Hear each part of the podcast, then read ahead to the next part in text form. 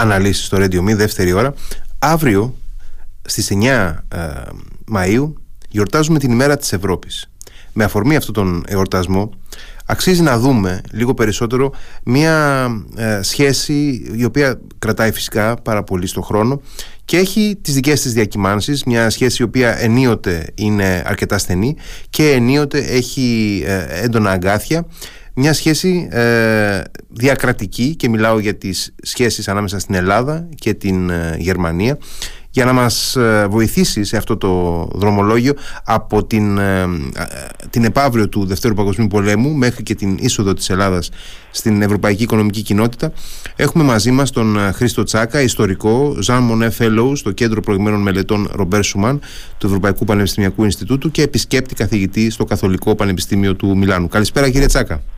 Καλησπέρα σας κύριε Χαραλαμπίδη ε, και σε εσάς και στους ακροατές και τις ακροάτριές σας. Ευχαριστώ πολύ για την πρόσκληση. Εγώ ευχαριστώ να πω για τους φίλους που μας ακούνε ότι ε, στη βάση του, της συζήτησης που θα κάνουμε είναι το βιβλίο σας ε, με το βλέμμα στην Ευρώπη οι ελληνογερμανικές σχέσεις μετά τον πόλεμο 1953-1981 που κυκλοφορεί από τις Πανεπιστημιακές Εκδόσεις ε, Κρήτης. Ε, κύριε Τσάκα, ε, όντως είναι μία, έχω την εντύπωση, ε, πολυκύμαντη σχέση αυτή ανάμεσα στην Ελλάδα και τη Γερμανία και ε, έχουμε δει ε, ειδικά στο παρελθόν τους ε, Γερμανούς εν πάση περιπτώσει να εμπνέονται πάρα πολύ από το κλασικό παρελθόν. Έχουμε δει τους Γερμανούς να συμμετέχουν θερμά στην, ε, στην ελληνική ε, επανάσταση του 1821 και στη συνέχεια να αποτελούν πρότυπο σε μια σειρά από πράγματα για το νεοσύστατο ελληνικό κράτος και φυσικά να δέχεται η νεαρή Ελλάδα την έντονη επιρροή τους μέσα από διοικητικά σχήματα από βασιλικές δυναστείες. Αλλά ας πάμε στα μέσα του ε, 20ου ε, αιώνα όπου την επαύριο του ε, Δευτέρου Παγκοσμίου Πολέμου έχουμε δύο χώρες που μέχρι ε, την προηγούμενη μέρα πολεμούσαν μεταξύ τους και βγαίνουν και οι δυο, η, κάθε μια με, το δικό τους τρόπο περίπου κατεστραμμένες από αυτό το πόλεμο, έτσι δεν είναι; Έχετε απόλυτο δίκιο. Ακριβώς αυτό ήταν και το ένωσμα το οποίο με όθησε στο να εξετάσω αυτό το θέμα και βέβαια είναι ένα βιβλίο το οποίο γράφτηκε μέσα στα χρόνια της πρόσφατης mm-hmm. Οικονομικής κρίσης. Οπότε υπήρχε βέβαια και το βάρος αυτής της, αυτών των διεργασιών των πιο πρόσφατων ε, υπήρχαν, εντα, υπήρχαν εντάσεις οπωσδήποτε βέβαια. Φυσικά και βέβαια οι ιστορικοί δεν, δεν ζουν έξω από την mm-hmm. εποχή τους. Έτσι, και τα ερωτήματα τα οποία θέτουν και τους απασχολούν ή τις απασχολούν όπως καταλαβαίνετε είναι σε μεγάλο βαθμό και τα ερωτήματα της, της εποχής ε, οπότε εκείνο ακριβώς ε, το στοιχείο ήταν που με κινητοποίησε, δηλαδή ακριβώς όπως το θέσατε, πως μια χώρα η οποία υπέφερε από τη γερμανική κατοχή πολύ γρήγορα στρέφεται προς την δυτική πλέον Γερμανία ε, ως έναν εταίρο στον οποίο βλέπει ε, προοπτικές για το μέλλον. για το μέλλον το οικονομικό, ε, το πολιτικό αλλά αν θέλετε και το γεωπολιτικο στο πλαίσιο των νέων μορφωμάτων ε, αυτό που, αυτών που τελικά καταλήγουν και στην ίδρυση της Ευρωπαϊκής Οικονομικής Κοινότητας λίγο αργότερα το 1957. Ε, έχετε θέσει την αφετηρία της μελέτης σας το 1953. Τι είναι αυτό το οποίο σας έκανε να βάλετε εκεί ε, την, ε, την αφετηρία; Ναι, το 1953 υπογράφεται ακριβώς η πρώτη μεγάλη διμερής ελληνογερμανική συμφωνία για την περίοδο κατά την οποία συζητάμε, δηλαδή μετά τον πόλεμο, η οποία ξεφεύγει από τα στενά όρια μιας απλής εμπορικής συμφωνίας σαν αυτές που υπογραφονταν ε, εκείνη την περίοδο για να ρυθμίζουν ακριβώς το εξωτερικό εμπόριο μεταξύ χωρών. Ε, ήδη είχε υπογραφεί μια εμπορική συμφωνία, απλή εμπορική συμφωνία με την Δυτική Γερμανία το 1950, το 1951 βρίσκεται σε εξέλιξη αυτή η διαδικασία αλλά η μεγάλη διμερή συμφωνία, το περίφημο ε, σύμφωνο Έρχαρντ Μαρκεζίνη όπως ε, έμεινε ε, αποτελεί αν θέλετε μια διάδοχη ε, κατάσταση ε, μετά το πέρας του, της βοήθειας του, του σχεδίου Μάρσαλ ε, με βάση την οποία βοήθεια, με βάση την οποία διάδοχη κατάσταση θα ολοκληρώνονταν διάφορα project τα οποία είχαν ξεκινήσει, βιομηχανικά εννοώ, η project υποδομής στην Ελλάδα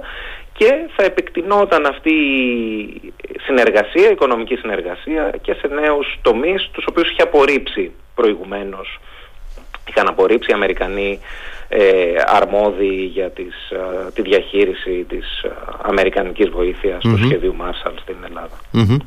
Ε, αναφέρατε την, τη συνεργασία Έρχαρτ Μαρκεζίνη και να πούμε βέβαια ότι ο Έρχαρτ ήταν ο παντοδύναμος εκείνη την εποχή υπουργός Οικονομίας της Γερμανίας και μετέπειτα, μετέπειτα καγκελάριος διάδοχος του Κόνραντ Αντενάουερ και θυμήθηκα ότι αυτή η συμφωνία ουσιαστικά, στο το ευρύτερο πλαίσιο αυτής της συμφωνίας, ε, κόστισε σε ένα βαθμό τη θέση του Μαρκεζίνη στον ελληνικό συναγερμό τότε. Έχετε δίκιο και αυτό είναι ένα ζήτημα το οποίο το, το εξετάζω και στο βιβλίο διεξοδικά. Ε, κοιτάξτε, εκείνο που έχει ενδιαφέρον βέβαια είναι ότι ε, αυτές οι, οι διεργασίες τις οποίες ε, κάπως ο χρόνος έχει ε, ας πούμε σκεπάσει και τις έχει θολώσει λίγο ε, υπήρξαν διεργασίες οι οποίες δεν ήταν μία ακόμη ας πούμε εξέλιξη πλάι σε άλλες εκείνης της εποχής ε, ήταν κεντρικές ε, ε, εξελίξεις που επηρέαζαν τόσο την οικονομική ε, ζωή στη χώρα όσο και την πολιτική ζωή όπως πολύ το θέτεται το, από το σύμφωνο ας πούμε αυτό του 1953 το περίφημο σύμφωνο Μαρκεζίνη Έρχαρτ στο πλαίσιο αυτού ή τέλος πάντων της διαχείρισης επιμέρους πλευρών του προέκυψε το πρώτο το περίφημο σκάνδαλο Siemens το οποίο πράγματι κόστισε την θέση του Μαρκεζίνη σε ένα βαθμό ή έπαιξε ένα ρόλο σίγουρα στην ε, παρέτηση του ε, από το συναγερμό στον οποίο θεωρούνταν και πιθανότατα ο διάδοχος του mm Παπάγου. Πολύ σωστά. Ε, αλλά ε, είναι και μια διαδικασία, αυτό το περίφημο ε, εντός εκτός αγωγικών σκάνδαλο Siemens, το οποίο έπαιξε μετέπειτα ρόλο και στη διαμόρφωση του τοπίου και στην άνοδο του, του Κωνσταντίνου Καραμανλή. Οπότε θέλω να πω είναι διαδικασίες οι οποίες σίγουρα ε, έχουν μεν τη βάση τους στην οικονομική ζωή αλλά δεν είναι χωρίς συνέπειες και στο πολιτικό πεδίο. Και αυτό ήταν ένα από τα επιχειρήματα ας πούμε είναι ένα από τα επιχειρήματα του βιβλίου ότι δεν μπορεί κανείς να εξετάσει την οικονομική ζωή ξέχωρα από την πολιτική ή το αντίστροφο Ε, τώρα ε,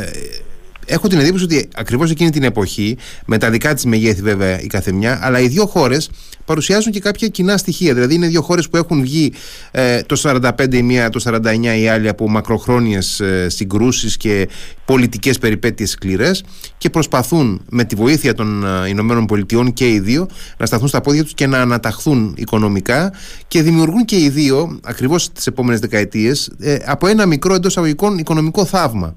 Ε, έτσι δεν είναι. Πολύ σωστά θέτεται και το ευρύτερο πλαίσιο, το οποίο πολλές φορές τείνουμε να ξεχνούμε στην Ελλάδα όταν συζητάμε για τέτοια ζητήματα. Ε, η ε, θέση των δύο χωρών στο μεταπολεμικό ή στην περίπτωση Ελλάδας στο μετεμφυλιακό, αλλά εν πάση περιπτώσει συνολικά μιλώντας στο μεταπολεμικό τοπίο, σε μεγάλο βαθμό καθορίστηκε και από επιλογές οι οποίες ήταν ε, κοινές ή ήταν σε ένα ευρύτερο πλαίσιο συζητήσεων πανευρωπαϊκό ή αν θέλετε τουλάχιστον δυτικοευρωπαϊκό σε σχέση με τις αποφάσεις που καλούνταν να πάρουν οι Αμερικανοί στο πλαίσιο και του σχεδίου Μάρσαλ για την ανασυγκρότηση της ε, Ευρωπαϊκής Επίρου ή τουλάχιστον των χωρών τελικά που σχημάτισαν αυτό που θα λέγαμε τη δυτικη ε, Ευρώπη που τότε ήταν κύρια ένας πολιτικός παρά ένας γεωγραφικός. Σαφώς, ναι. προσδιορισμός. Λοιπόν, ε, το σχέδιο Μάρσαλ ε, έθετε την δυτική πλέον Γερμανία στο επίκεντρο της ε, ανασυγκροτούμενης δυτικοευρωπαϊκής οικονομίας αποκαθιστώντας την στη θέση του παραγωγού και του εξαγωγού ε, βιομηχανικών ε, προϊόντων και κυρίως ε, μηχανών και βιομηχανικού εξοπλισμού, δηλαδή κρίσιμων ε, προϊόντων για, συνολικά για την οικονομικη δραστηριότητα. αυτή ήταν μια πολύ κρίσιμη εξέλιξη και καθόλου αυτονόητη όπως καταλαβαίνετε την επαύρη του Δευτέρου Παγκοσμίου Πολέμου καθώς τα πρώτα σενάρια ήταν μάλλον ε, πειραματισμοί με την διάλυση της, ε, της γερμανικής βιομηχανίας παρά την βοήθεια προς αυτήν για να ξαναστηθεί στα πόδια της και να αποτελέσει μάλιστα και την ατμομηχανή της δυτικοευρωπαϊκής οικονομίας. Από την άλλη πλευρά η Ελλάδα όπως και πάρα πολλές άλλες περιφερειακές χώρες ε, της ε, Ευρωπαϊκής Υπήρου ε, κλήθηκαν να, να καταλάβουν μια θέση παραγωγού ενδιάμεσων βιομηχανικών προϊόντων τα οποία θα προσανατολίζονταν προς την ε, δυτικογερμανική αγορά. Ε, ως εκ τούτου εξ αρχής υπήρχε μια ασυμμετρία όπως καταλαβαίνετε στις σχεσεις των δύο χωρών παρά τα κοινά χαρακτηριστικά που και εσείς σωστά εντοπίσατε, τις καταστροφικές εμπειρίες ας πούμε της ε, πολεμικής ε, περίοδου δεν ξεκινούν από την ίδια θέση βέβαια στην, αυτή την, την κούρσα και μάλιστα είναι και, και χαρακτηριστικό όπως πολύ σωστά είπατε τα, τα οικονομικά θαύματα. Το ένα είναι το γερμανικό οικονομικό θαύμα το περίφημο Βέτσα Βούντα. Ε, το ελληνικό κάπως καταχρηστικά το ονομάζουμε το μικρό ελληνικό οικονομικό Ναι εννοούμε την, την 20 ετή περίπου σταθερή ανάπτυξη γύρω στο 6 με 7% που επιτεύχθηκε μετά τη... Σωστά, όχι πολύ σημαντική, ναι, ναι. Πολύ, ναι, έχετε δίκιο ως προς την διαδικασία. Είναι μια πολύ σημαντική καθόλου αμεληταία από τις ισχυρότερες ε, σε ρυθμούς ανάπτυξης ε, οικονομικές ε, μεγεθύσεις στην Ευρωπαϊκή Ήπειρο. Ε, απλώς βέβαια η ελληνική περίπτωση ξεκινάει από πολύ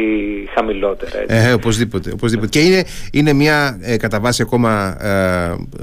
αγροτική οικονομία με σοβαρές παθογένειες χωρίς βιομηχανική βάση και ελπίζει ας πούμε σε παράγοντες όπως το μεταναστευτικό συνάλλαγμα σε μεγάλο βαθμό για παράδειγμα που είναι, αυτά δηλαδή είναι καθοριστικές διαφορές σε σχέση με τη Γερμανία τώρα η Ελλάδα ακριβώς αυτή Έχετε τη... δίκιο, mm-hmm. συγγνώμη σας διακόπτω mm-hmm. αν με επιτρέπετε και βέβαια αυτό ακριβώς το στοιχείο το οποίο μόλις αναδείξατε δηλαδή ο αγροτικός χαρακτήρας της ελληνικής οικονομίας και πώς θα μπορούσε να ξεφύγει ε, από αυτό το περιοριστικό ας πούμε κάπως ορίζοντα με όρους mm-hmm. ε, οικονομικής mm-hmm. ανάπτυξης στη νέα μεταπολεμική εποχή όπου η εκβιομηχάνηση θεωρείται ένας από τους βασικούς στόχους για κάθε ευρωπαϊκή, δυτικοευρωπαϊκή χώρα ε, είναι ακριβώς ε, ε, ο, ο στόχος της προσέγγισης της ελληνογερμανικής είναι ακριβώς πώς η Δυτική Γερμανία και συγκεκριμένα μεγάλα επιχειρηματικά ε, συγκροτήματα δυτικογερμανικά θα ε, συμμετείχαν ακριβώς σε μια διαδικασία εκβιομηχάνησης και υπέρβασης του στενά αγροτικού χαρακτήρα της, mm της ελληνικής οικονομίας. Άρα λοιπόν ε, αμέσως αμέσως ε, έχουμε ένα από αυτά τα οποία αναζητούσε η Ελλάδα προσβλέποντας την ε, Δυτική Γερμανία εκείνη την εποχή και μιλάμε για ε, επενδύσεις και τεχνογνωσία προς την κατεύθυνση της εκβιομηχάνησης της ελληνικής Σωστά. οικονομίας. Υπήρχαν, υπήρχαν, και άλλα, υπήρχαν και άλλα πεδία προς τα οποία προσέβλεπε η Ελλάδα; Κοιτάξτε, ε, πρώτα απ' όλα ως προς την εκβιομηχάνηση που αν θέλετε ήταν και το βασικότερο μαζί με την ευρωπαϊκή, δυτικοευρωπαϊκή προοπτική της χώρας την οποία επίσης ε, προσέβλεπε η, Ελλάδα μέσω της ε, οικοδόμησης μιας προνομιακής σχέσης με την Δυτική Γερμανία. Ε, το ενδιαφέρον είναι ο μηχανισμός ο οποίος αναπτύχθηκε ε, σε αυτή την κατεύθυνση της ε, γερμανικής συμβολής στην ελληνική εκβιομηχάνηση που δεν ήταν οι ε, περίφημες ε, άμεσες επενδύσεις όπως τις εχουμε στο μυαλό μας δηλαδή μια μεγάλη δυτικογερμανική εταιρεία που έρχεται στην Ελλάδα και κάνει μια επένδυση ιδρύοντας ένα μεγάλο εργοστάσιο, πούμε, όπως στην περίπτωση της γαλλικής Πεσινέτης αλλού μηνοβιομηχανίας. Ε, κυρίως, έχουμε και τέτοιες βέβαια αλλά κυρίως παίρνουν τη μορφή και είναι ακριβώς αυτή η λογική πάνω στην οποία στείνεται αυτό το πρώτο μεγάλο ε, σύμφωνο του 1953 είναι η, η παροχή εξαγωγικών ε, πιστώσεων από τη Δυτική Γερμανία προς την Ελλάδα προκειμένου η Ελλάδα να παραγγείλει εξοπλισμό βιομηχανικό από δυτικο-γερμανικές ε, επιχειρήσεις ε, με στόχο την πραγματοποίηση είτε κοινών project βιομηχανικών, ελληνογερμανικών δηλαδή μέσω συγκεκριμένων συνεργασιών, είτε και κάποιων απευθείας ας πούμε αναθέσεων σε δυτικογερμανικές επιχειρήσεις. Άρα ο μηχανισμός εδώ είναι ήδη όπως καταλαβαίνετε αντανακλάφτει την ασύμετρη σχέση, mm-hmm. έτσι δυτικογερμανικές πιστώσεις, δηλαδή ουσιαστικά δάνεια ή διευκολύνσεις, προκειμένου όμως να γίνονται παραγγελίες δυτικογερμανικού υλικού. Οπότε, ναι, είναι ε, σαφές ότι ε, ε, είναι κάπως προδιαγεγραμμένο και το πλαίσιο της οικονομικής σχέσης που αναπτύσσεται εξ αρχής, έτσι δεν είναι; Σωστά, πολύ σωστά. Εδώ όμως το βιβλίο προσπαθεί να, να δείξει, για να επιστρέψω στην παρέμβαση ας πούμε του, του βιβλίου, προσπαθεί να αναδείξει μέσα από τη μελέτη και μη κρατικών παραγόντων, δηλαδή ακριβώς μέσα από την έμφαση στις α, επιχειρήσεις και στις επιχειρηματικές συνεργασίες εκτός από την διακρατική οικονομική συνεργασία, το ρόλο κάποιων παραγόντων που πολλές φορές ξεχνούμε τη σημασία τους ενώ ήταν καθοριστική. Για παράδειγμα, σε μια αντιστροφή, ας πούμε, έστω και πρόσκαιρη αυτής της ασύμετρης σχέσης την οποία συζητούμε τώρα, η ανασυγκρότηση μεταπολεμική των δυτικογερμανικών ναυπηγείων σε μεγάλο βαθμό εξαρτήθηκε από τις παραγγελίες των μεγάλων Ελλήνων εφοπλιστών σε αυτά τα δυτικογερμανικά ναυπηγεία. Είναι χαρακτηριστικό ότι αν διαβάσει κανείς ναυπηγικά περιοδικά της εποχής, ε, γερμανικά, τα ονόματα Αριστοτέλης Ωνάσης και Σταύρος Νιάρχος ε, απασχολούν κατά κόρον ε, ε, τις, ε, τις σελίδες τους ακριβώς γιατί η δυτικογερμανική ναυπηγική ε, βιομηχανία όταν πλέον απαλλάχθηκε από τους περιορισμούς που της είχαν επιβληθεί την άμεσα μεταπολεμική περίοδο από τους συμμάχους ε, στράφηκε προς τις παραγγελίες ακριβώς, μάλλον εξαρτήθηκε η ανασυγκρότησή της ακριβώς από τις παραγγελίες των, των παραγόντων αυτών. Ε, και εκείνη την εποχή νομίζω ότι ξεκινάει σιγά σιγά και το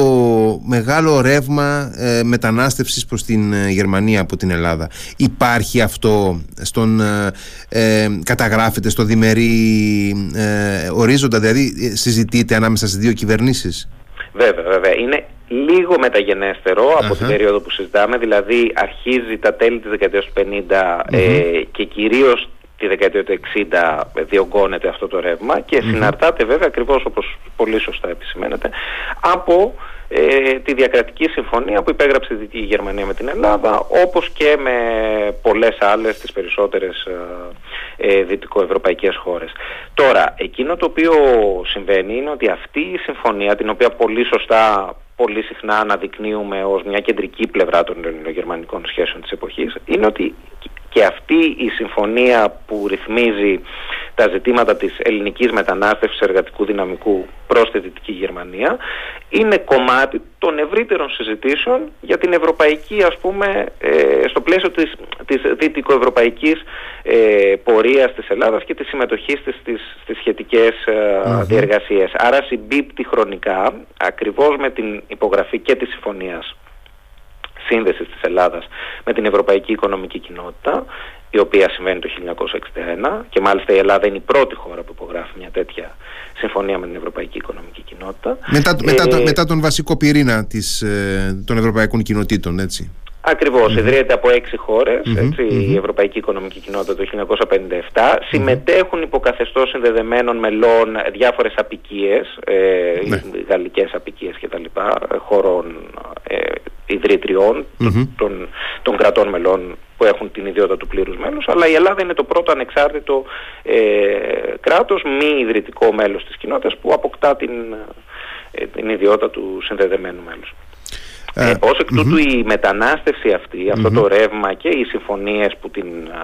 ρυθμίσανε ήταν εξ αρχής συναρτημένες με την ευρωπαϊκή προοπτική και μάλιστα με έναν τρόπο όχι πολλές φορές όπως τον έχουμε στο μυαλό μας αρνητικό αλλά ήδη από τις πρώτες συζητήσεις της περίοδου ε, και τις πρώτες ζυμώσεις πριν ακόμα από την ίδρυση της, της ΕΟΚ η μετανάστευση θεωρείται ε, από τις σχετικές αναλύσεις ως ένας τρόπος επίλυσης και του κοινωνικού βέβαια ζητήματος στις χώρες του Ευρωπαϊκού Νότου αλλά και ε, οικονομικής ας πούμε ε, αποσυμπίεσης και μιας λύσης που θα μπορούσε αργότερα με τα μεταναστευτικά εμβάσματα τα οποία ήδη αναφέρατε να συμβάλλει στην, στους άδειλους πόρους ας πούμε της, της χώρας. Τώρα ε, ακριβώς εκείνη την περίοδο αυτών των συμφωνιών, δηλαδή στα τέλη της δεκαετίας του, του 50 και τις αρχές δεκαετίας του 60 που έχουμε ε, σε πλήρη έκταση την ελληνογερμανική σχέση αυτής της περίοδου ε, Αναπτύσσεται και μια συζήτηση εκ των υστέρων ε, για το αν και κατά πόσο οι ελληνικές κυβερνήσεις εκείνης της περίοδου, η κυβερνήση του Κωνσταντίνου Καραμαλή, ο οποίος είχε βάλει και ε, οραματικά ε, ενδεχομένως την ευρωπαϊκή προοπτική στο στόχαστρό του ήδη από τη δεκαετία του 50 ε, εάν κάνουν τα στραβά μάτια να το πω έτσι πάρα πολύ απλά απέναντι σε θέματα που έχουν να κάνουν με οφειλές της Γερμανίας απέναντι στην Ελλάδα ε, λόγω της ε, προηγηθής της κατοχής και μιλάμε για το αναγκαστικό κατοχικό δάνειο για επανορθώσεις και αποζημιώσεις ή ακόμα και για διώξεις εναντίον εγκληματιών πολέμου. Κοιτάξτε, πολύ σωστά θέτεται το ζήτημα, το οποίο βέβαια είναι ένα κεντρικό ζήτημα που έχει απασχολήσει ιδιαίτερα τόσο το, τους, το, την ακαδημαϊκή ας πούμε, βιβλιογραφια γύρω από τις ελληνογερμανικές σχέσεις, όσο βέβαια και το ευρύτερο κοινό, ακριβώς γιατί αντιλαμβάνεστε πόσο ε, μεγάλη... Ναι, έχει και μια εμπορικότητα το θέμα, πουλάει αυτό δηλαδή πολλές ε, φορές, ε, πουλάει, εκ, εκτός πραγματικότητας. Έχει την πολιτική ναι, του ας πούμε σημασία και μάλιστα την περίοδο της πρόσφατης κρίσης με έναν τρόπο στις στιγμές της μεγάλης όξυνσης ναι. ε, όταν οι μεν Γερμανοί ας πούμε κατηγορούσαν ε, ε, τους Έλληνες και τις Ελληνίδες ως ε, ότι ε, εν πάση περιπτώσει τρώνε τα έτοιμα και, τα, και όλα αυτά ναι και ως οι απατεώνες Betrüger in der Eurofamilie ε, ναι, οι ναι, απατεώνες ναι, ναι. της ευρωπαϊκής οικογένειας από την άλλη η απάντηση η ελληνική ήταν ότι και εσείς που έχετε ε, τις ευθύνες ας πούμε τις ιστορικές για το δεύτερο παγκόσμιο πόλεμο και ως εκ τούτου ας πούμε και οι οφειλές οι οποίες δεν... Ε, φυσικά αυτό είναι ένα λοιπόν πολύ σημαντικό ζήτημα το οποίο έχει απασχολήσει. Το δικό μου ε, το, το ερώτημα ήταν ακριβώς να δούμε πώς παρά τη μεγάλη σημασία και την ανοιχτή πληγή αν θέλετε ε, των, των ζητημάτων αυτών ε, παρόλα αυτά δεν αποτέλεσαν τα ζητήματα αυτά εμπόδιο στην ελληνογερμανική προσέγγιση που έγινε πολύ όχι ανέμακτα βέβαια, έτσι, όχι ανώδυνα μάλλον, ε, όπως ε, υπενηχθήκαν προηγουμένως με τις αναταράξεις που προκάλεσαν στο πολιτικό το ελληνικό τουλάχιστον, αλλά εν πάση περιπτώσει ε, επισυμβαίνουν ε, και ε, δεν, δεν, τελικά δεν στέκονται εμπόδια αυτά τα μεγάλα ζητήματα σε αυτή την, την προσέγγιση. Σε αντίθεση αν θέλετε με άλλες χώρες οι οποίες υπήρχαν ευρωπαϊκές οι οποίες υπέφεραν από τη γερμανική κατοχή κατά τη διάρκεια του Δευτέρου Παγκοσμίου Πολέμου και οι οποίες μεταπολεμικά υπήρξαν πολύ πιο επιφυλακτικές τουλάχιστον επισήμως ή έτσι σε κινήσεις ας πούμε υψηλής ορατότητας να το πούμε, δηλαδή επισκέψεις Γερμανών επισήμων κτλ. Ε, καθυστέρησαν πολύ να γίνουν σε υψηλό τουλάχιστον στελεχών της ε, μεταπολεμικής ας πούμε mm-hmm. δυτικογερμανικής κυβέρνησης σε κάποιες άλλες χώρες ακριβώς γιατί υπήρχαν αντιδράσεις. Άρα ε, το, το, εδώ υπάρχει ένα, ένα ερώτημα έτσι πώς αυτό συμβαίνει ε, για ποιους λόγους ε, και με τι ας πούμε τι παρενέργειες ενδεχομένως έχει. Αυτά τα ζητήματα λοιπόν προσπαθώ να εξετάσω ακριβώς μέσα από την έμφαση στην ευρωπαϊκή διάσταση αυτής της διμερούς η οποία νομίζω ότι μας δίνει, αυτή η ευρωπαϊκή διάσταση μας δίνει και την, ε, το κλειδί για να κατανοήσουμε τελικά πώς ε, μπορούν και προχωρούν οι διμερείς ελληνογερμανικές σχέσεις. Και εδώ αν θέλετε ακριβώς το στραβά μάτια που λέτε, εγώ θα το αναδιατύπωνα. Ε, εν πάση περιπτώσει υπάρχει μία σιωπηρή συμφωνία από τις δύο πλευρές ότι τα ζητήματα αυτά μετατίθενται για μελλοντικότερη, ευνοϊκότερη ας πούμε ε, συγκυρία ε, ώστε να επιληθούν αργότερα ε, και ε, δίνεται έμφαση στις, στη, στη, στα ζητήματα στα οποία μπορεί να βρεθεί μια mm κοινή ας πούμε ένας κοινός αναπτυξιακού χαρακτήρα ναι, ναι. στήριξη με, με συγχωρείτε και τελειώνω η δυτικογερμανική στήριξη στην ευρωπαϊκή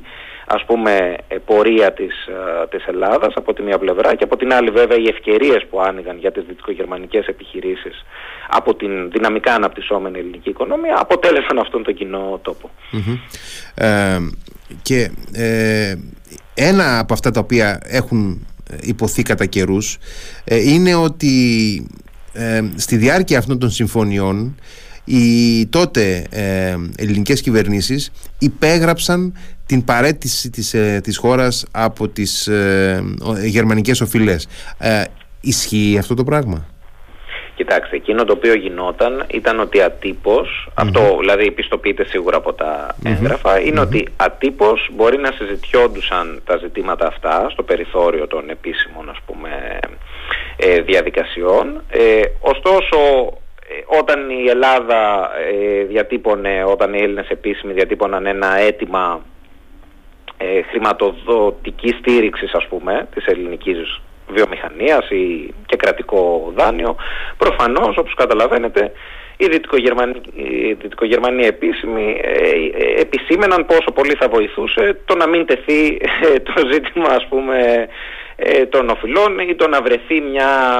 ε, λύση ας πούμε φιλική στα ζητήματα των mm εγκληματιών έτσι ώστε να μπορέσει να προχωρήσει η σχέση. Πάντως ε, και, τα, και η ατζέντα εν πάση τα ζητήματα που βρίσκονται ψηλά στην ατζέντα γι' αυτό κάπου αναφέρω και στο βιβλίο ότι πολλές φορές τα ζητήματα αυτά αποτέλεσαν διαπραγματευτικό χαρτί ας πούμε από τις δύο πλευρές παρά ένα ζήτημα ηθικής ας πούμε τάξης σε κάθε περίπτωση δεν πρέπει να ξεχνούμε πάλι το ευρύτερο πλαίσιο. Δηλαδή όταν συζητούμε για τις αποζημιώσεις ή τις οφειλές συνολικότερα προς την Ελλάδα ή την τύχη των εγκληματιών πολέμου δεν πρέπει να ξεχνούμε ότι πολλά από αυτά τα ζητήματα ρυθμίζονταν έτσι, η, η ρύθμισή τους προβλέφθηκε για το μέλλον με διεθνείς ε, συμφωνίες Ε, και να, να πάμε λίγο ε, αργότερα όταν ε, η Ελλάδα μπαίνει σε πολύ έντονες ε, πολιτικές περιπέτειες και αναφέρομαι στην ε, περίοδο της δικτατορίας των συνταγματαρχών 1967-1974 που έχω την εντύπωση τότε ότι για πρώτη φορά ίσως ε, η Γερμανία ξεφεύγει από το στενά ε, οικονομικό πλαίσιο ε, αναφοράς για τους Έλληνες και γίνεται μία, μία ζώνη, ένα πεδίο ανάπτυξης κοινωνικής και πολιτικής δραστηριότητας κυρίως. Κοιτάξτε, έχετε δίκιο όσον αφορά το γεγονός ότι στην Δυτική Γερμανία ακριβώς και ως αποτέλεσμα αυτών των διμερών συμφωνιών που ρύθμιζαν την μετανάστευση που αναφέραμε προηγουμένως δημιουργήθηκαν πολύ μεγάλες εργατικές κυρίως έτσι, κοινότητες στη Δυτική Γερμανία. Ως εκ τούτου ο τρόπος με τον οποίο το, οι δυτικογερμανικές ε, κυβερνήσεις που δεν ήταν μόνο μία όλη αυτή την περίοδο ήταν και μια κυβέρνηση μεγάλου συνασπισμού χριστιανοδημοκρατών, σοσιαλδημοκρατών και αργότερα και μια κυβέρνηση ε, σοσιαλδημοκρατική ε, στη Δυτική Γερμανία. Εν πάση περιπτώσει ε, επηρέαζαν σίγουρα, στάθμιζαν εν πάση περιπτώσει αυτές οι κυβερνήσεις ε, το πώς θα προσλάμβαναν τις κινήσεις τους οι κοινότητες αυτές οι μεγάλες οι, οι ελληνικές στη Δυτική Γερμανία. Και όντως εκεί αναπτύχθηκαν και τέτοιες τάσεις που συζητούμε τώρα, δηλαδή ε, ζυμώσεις πολιτικές, ε, ε, στο κοινωνικό πεδίο διεργασίες που καθόρισαν εν πολλής ε, τις στάσεις ή τις επίσημες αν θέλετε ε, διαθέσεις. Παρόλα αυτά, στο κομμάτι των διμερών οικονομικών σχέσεων, ε, πολύ λίγο θα μπορούσε κάποιος να ισχυριστεί ότι επηρέασαν αυτές οι προσεκτικότερες επίσημες τοποθετήσεις των δυτικογερμανικών κυβερνήσεων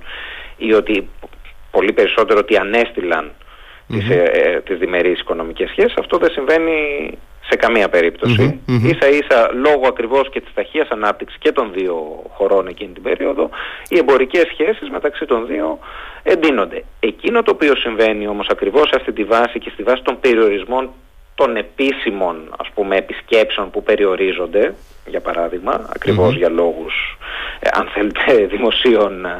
ε, σχέσεων ε, η εσωτερικής πολιτικής ας πούμε στις δύο χώρες. Εκείνο το οποίο συμβαίνει είναι ότι πολλές φορές οι διμερείς οικονομικές σχέσεις περνούν πλέον μέσα από κανάλια επιχειρηματικά, ανεπίσημα ε, παράγοντες που βοηθούν στο να ξεπεραστούν εμπόδια και τα λοιπά. Δηλαδή ε, ε, ε, είναι λίγο πιο low profile μένει οι επαφές στο πολιτικό επίπεδο. Από την άλλη όμως στο, στο πεδίο, στην οικονομία δεν βλέπουμε κάποια ε, αναστολή, ανάσχεση των, των σχέσεων. Υπάρχει μόνο μετά το κομμάτι της, ε, του πολιτικού ακτιβισμού, υπάρχει ε, το, η σημειολογική παρουσία της Deutsche Welle πάρα πολύ έντονα μεταξύ, ανάμεσα στους κύκλους των ε, αντιφρονούντων ενώ έτσι δεν είναι απέναντι στη δικτατορία. Βέβαια, έχετε δίκιο. Και εκεί βέβαια και αυτό το στοιχείο το έχω βρει στα έγγραφα που έχω ε, μελετήσει και, και το αναφέρω και στο βιβλίο ε, εκεί όταν το ελληνικό καθεστώς ε, αποφασίζει ε, να αντιμετωπίσει αυτό το ζήτημα γιατί θεωρεί ότι με κάποιο τρόπο έχει αρχίσει να γίνεται ιδιαίτερα καταφέρνει μέσω προκαλώντας τις παρεμβάσεις μεγάλων επιχειρηματικών συγκροτημάτων τα οποία είχαν πάρει συμβόλαια στην στην Ελλάδα για project μεγάλα κυρίως της, ε, της ΔΕΗ καταφέρνει ε, να προκαλέσει την παρέμβασή τους έτσι ώστε να μπουν ας πούμε κάποια όρια ε, στην ελευθερία λόγου αυτών των εκπομπών. Οπότε βλέπουμε ακριβώς συνέχεια αυτή την διαλεκτική σχέση μεταξύ οικονομίας, πολιτικής και στο επίπεδο που, που συζητούμε Και βέβαια μετά είναι η ιστορία του Συμβουλίου της της Ευρώπης, ναι, το πάγωμα της Συμφωνίας Σύνδεσης με την Ευρωπαϊκή Οικονομική Κοινότητα που και εκεί βέβαια ε, είναι πολύ πιο σύνθετη η πραγματικότητα από αυτό που υπονοεί ας πούμε απλώς το πάγωμα mm-hmm. της Συμφωνίας Σύνδεσης ή η ε, αποπομπή ας πούμε της, της Ελλάδας από το Συμβούλιο της Ευρώπης που όλα ε, δεν είναι άσπρο μαύρο ας πούμε είναι μια πιο σύνθετη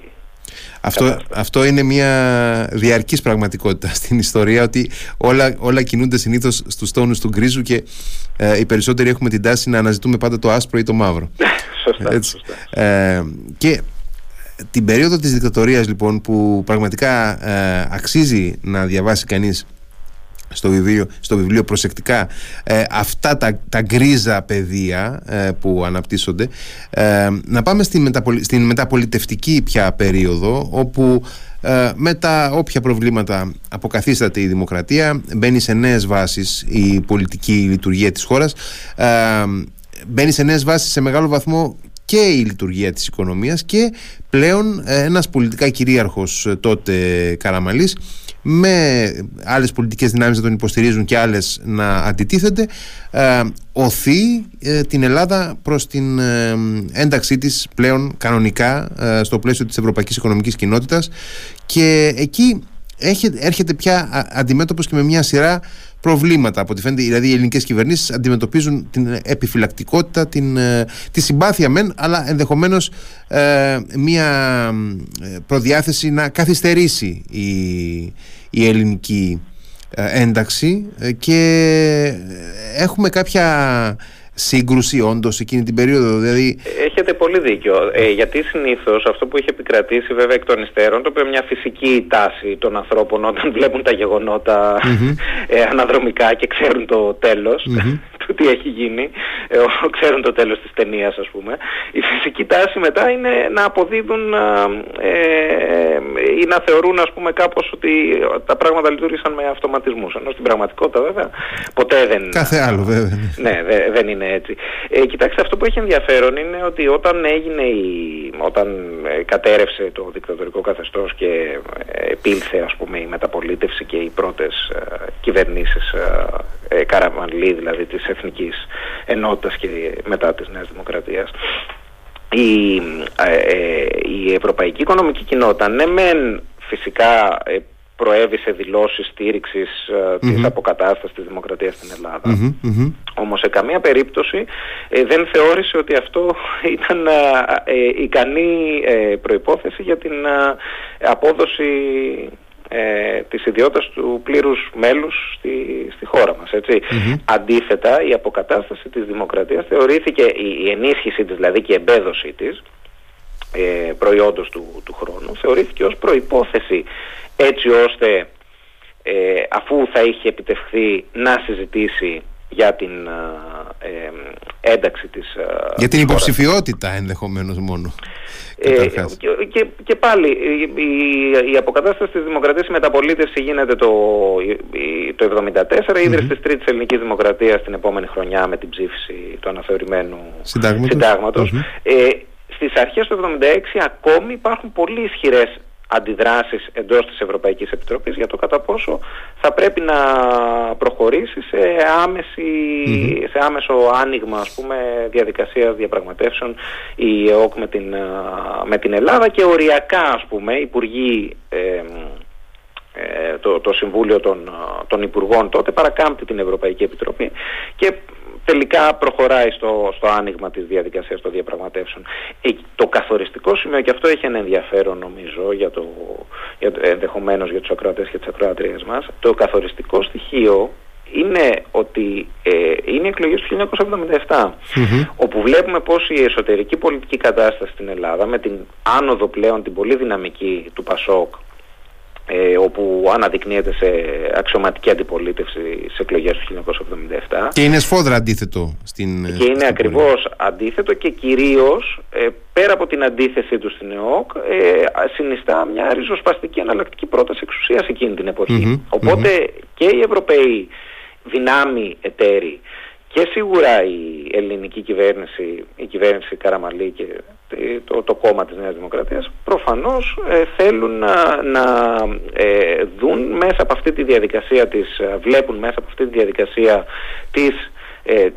ενίσχυσης των δεσμών με την Ευρωπαϊκή Οικονομική Κοινότητα έναν τρόπο να περιορίσουν την ελευθερία κινήσεων της ενδεχομένως νέας κυβέρνησης που θα προέκυπτε από τις επόμενες πλέον εκλογές όπως και έγινε το 1981. Αυτή η διάσταση την οποία την αντιλαμβάνονται έτσι προκύπτει από όλα τα έγγραφα. Ενδιαφέρουσα, ενδιαφέρουσα διάσταση αυτή είναι. Οι Ευρωπαίοι εταίροι ε, παίζει ένα πολύ μεγάλο ρόλο στην επιτάχυνση των διαπραγματεύσεων που τελικά συμβαίνει μέσα στο 1978. Μάλιστα. Αυτό και είναι... οδηγεί στην υπογραφή πλέον. Αυτό είναι πολύ ενδιαφέρον γιατί γενικά έχει επικρατήσει και μία αντίληψη ότι είναι περίπου μία,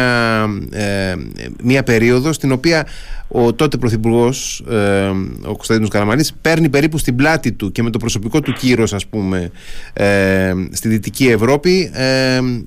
σπρώχνει τα πράγματα προς αυτή την κατεύθυνση. Εντάξει, αυτή είναι μια ενδιαφέρουσα ας πούμε δημοσιογραφική αλλά νομίζω είναι πολύ επιφανειακή. Δηλαδή σίγουρα βέβαια έτσι δεν...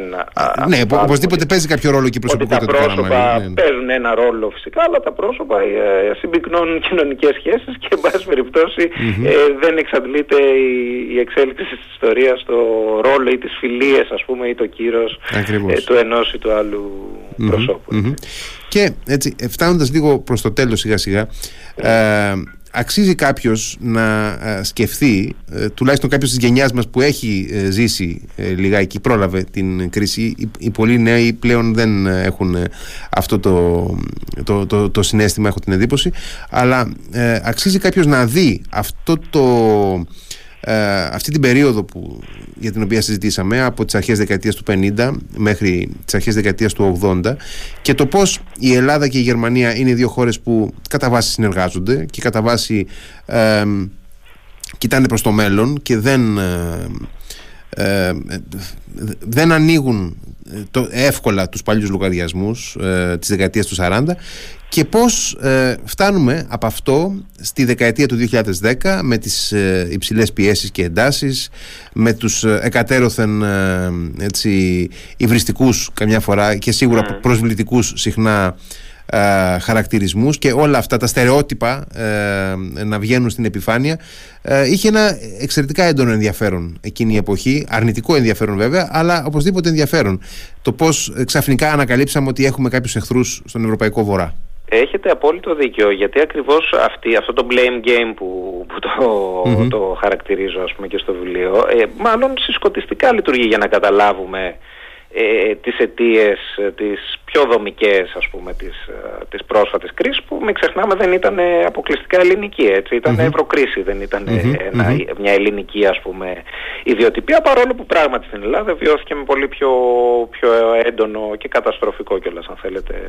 τρόπο και οικονομικά και πολιτικα Παρόλα αυτά και αυτό είναι ένα στοιχείο με το οποίο θέλει το βιβλίο να, να μετρηθεί νομίζω ότι το ενδιαφέρον είναι ε, να σκεφτούμε, να θυμηθούμε μάλλον ότι πριν από την κρίση την Ελλάδα τη θεωρούσαμε ως ένα πολύ επιτυχημένο παράδειγμα μιας μικρής ευρωπαϊκής ε, που συμμετέχει στο ευρωπαϊκό εγχείρημα και όχι ως ένα αποτυχημένο παράδειγμα όπως βέβαια υπό το βάρος της πρόσφατης κρίσης μετά επικράτησε να, να θεωρείται. Και με αυτή την έννοια, δηλαδή επιτυχημένο παράδειγμα ήταν η πρώτη χώρα που αποτέλεσε έτσι, συνδεδεμένο μέλος της ε, εοκ. η πρώτη μεσογειακή χώρα που πήρε την ιδιότητα του πλήρους μέλους το 1981, πέντε χρόνια νωρίτερα από την Ισπανία και την Πορτογαλία, από τις πρώτες χώρες που μπήκαν στην Ευρωζώνη. Άρα θέλω να πω ότι έχει ένα, μια σημασία να αντιμετωπίσουμε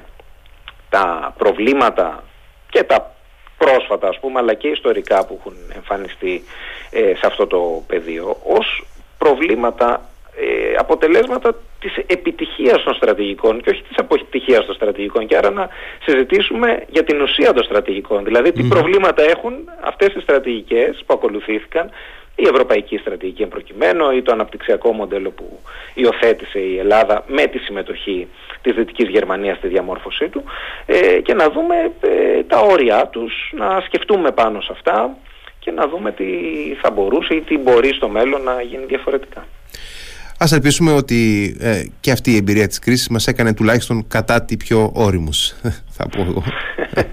εδώ, εγώ ανήκω μάλλον στους απεσιόδοξους. Στους απεσιόδοξους. Ε, και εγώ, αλλά, και εγώ κύριε Τσάκα, αλλά προσπαθώ, εν πάση περιπτώσει. να... άλλη εκπομπή. Ναι, ναι. Σας ευχαριστώ πάρα πολύ. Να, πω, να θυμίσω για τους φίλους το βιβλίο σας από τις Πανεπιστημιακές Εκδόσεις Κρήτης με το βλέμμα στην Ευρώπη, ελληνογερμανικές σχέσεις μετά τον πόλεμο και να σας ευχαριστήσω ξανά για την εξαιρετική συζήτηση που είχαμε. Σας ευχαριστώ πολύ. Καλή συνέχεια.